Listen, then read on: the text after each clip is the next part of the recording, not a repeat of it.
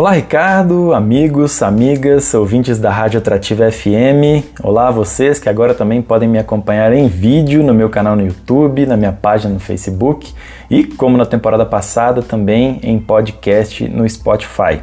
Eu hoje gostaria de falar sobre um tema muito importante, o tema do bullying e da violência nas escolas. Essa semana eu fiquei muito impactado, muito triste ao ver um vídeo viralizar nos aplicativos de comunicação e que mostra uma luta corporal física entre duas alunas, duas crianças, na porta da Escola Estadual Francisco Antônio Pires, por acaso a minha escola, onde eu passei a maior parte da minha vida escolar. Esse é um tema fundamental porque eu acredito que ele está por trás dos altos índices que nós vemos hoje no nosso país de evasão escolar, de abandono, de distorção em idade série. Esse é um tema também que me afeta pessoalmente hoje em dia, porque o meu filho, o Martim, está dando seus primeiros passos na vida escolar e eu tenho pesquisado muito para que ele tenha uma vida é, longe de bullying, que ele não pratique e que ele não sofra também. E nessa pesquisa eu encontrei uma autora muito importante que se chama Stella O'Malley.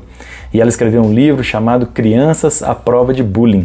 E ela nos apresenta algumas estratégias importantes, algumas reflexões para toda a comunidade escolar, para, os, para as crianças, mas especialmente para nós, pais e mães. A primeira delas é compreendermos que todas as pessoas estão passíveis de sofrerem ou de praticarem o bullying. Não existe vacina. Todos nós somos praticantes ou somos vítimas em potencial desse fenômeno de violência. O bullying, então, e isso é importante que fique claro, é um fenômeno complexo, multifacetado, multidimensional, que possui muita, muitas camadas e que deve ser compreendido em sua totalidade. A segunda estratégia é termos atenção especial ao nosso comportamento, ao nosso comportamento com os nossos filhos, ao nosso comportamento dentro de casa. Muitas vezes, os pais que até sem perceber praticam algum ato de discriminação ou de violência, uma fala alta, mesmo que assistindo televisão ou na rua, passando por alguém, isso serve de exemplo, serve de inspiração para os filhos e certamente depois eles podem repetir esse comportamento com os seus colegas. Mas não é só isso. Às vezes, sutilmente, pais e mães também estão estimulando a prática do bullying por parte dos seus filhos. Então, isso acontece, por exemplo, quando pais fazem as crianças acreditarem que elas são melhores, mais bonitas, mais inteligentes, mais espertas que os seus colegas na escola. Isso acontece também quando as crianças são criadas para terem necessidades emocionais, sentimentais, que são por status, por reconhecimento, por poder. Isso é a receita para a prática, para criarmos crianças que praticam bullying, e isso deve ser evitado. A sorte é que crianças, especialmente crianças muito novas, elas são moldáveis. Então nós temos a oportunidade de inspirarmos essas crianças com comportamentos positivos. E o que nos cabe é oferecer a elas a capacidade de reflexão sobre a empatia, sobre a gentileza e treinar as nossas crianças a reconhecer o desejo e o sentimento das outras pessoas. E por último, e talvez mais importante, nós devemos ter em mente e ter a clareza de que o bullying ele não é só um fenômeno circunscrito entre quem pratica e quem sofre. Ele não é só um fenômeno de duas pessoas.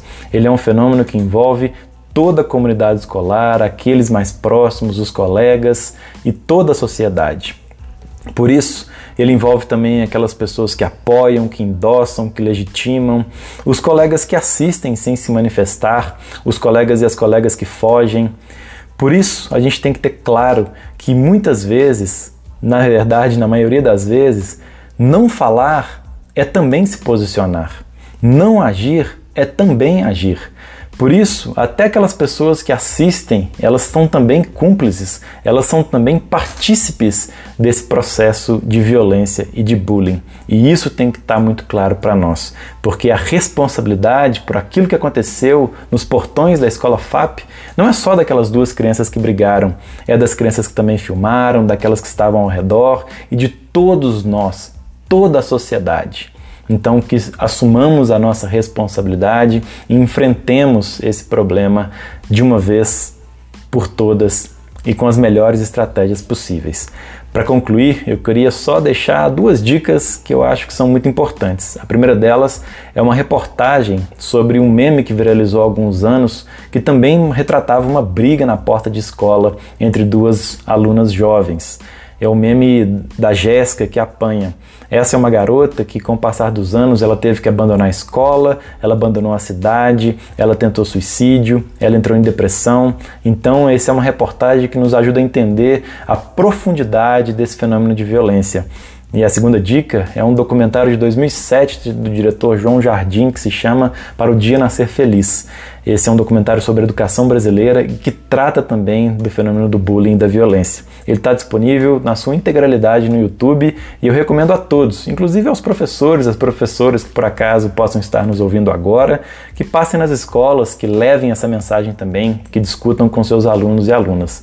Vamos todos enfrentar esse problema. Antônio Claret, para a Rádio Atrativa F M.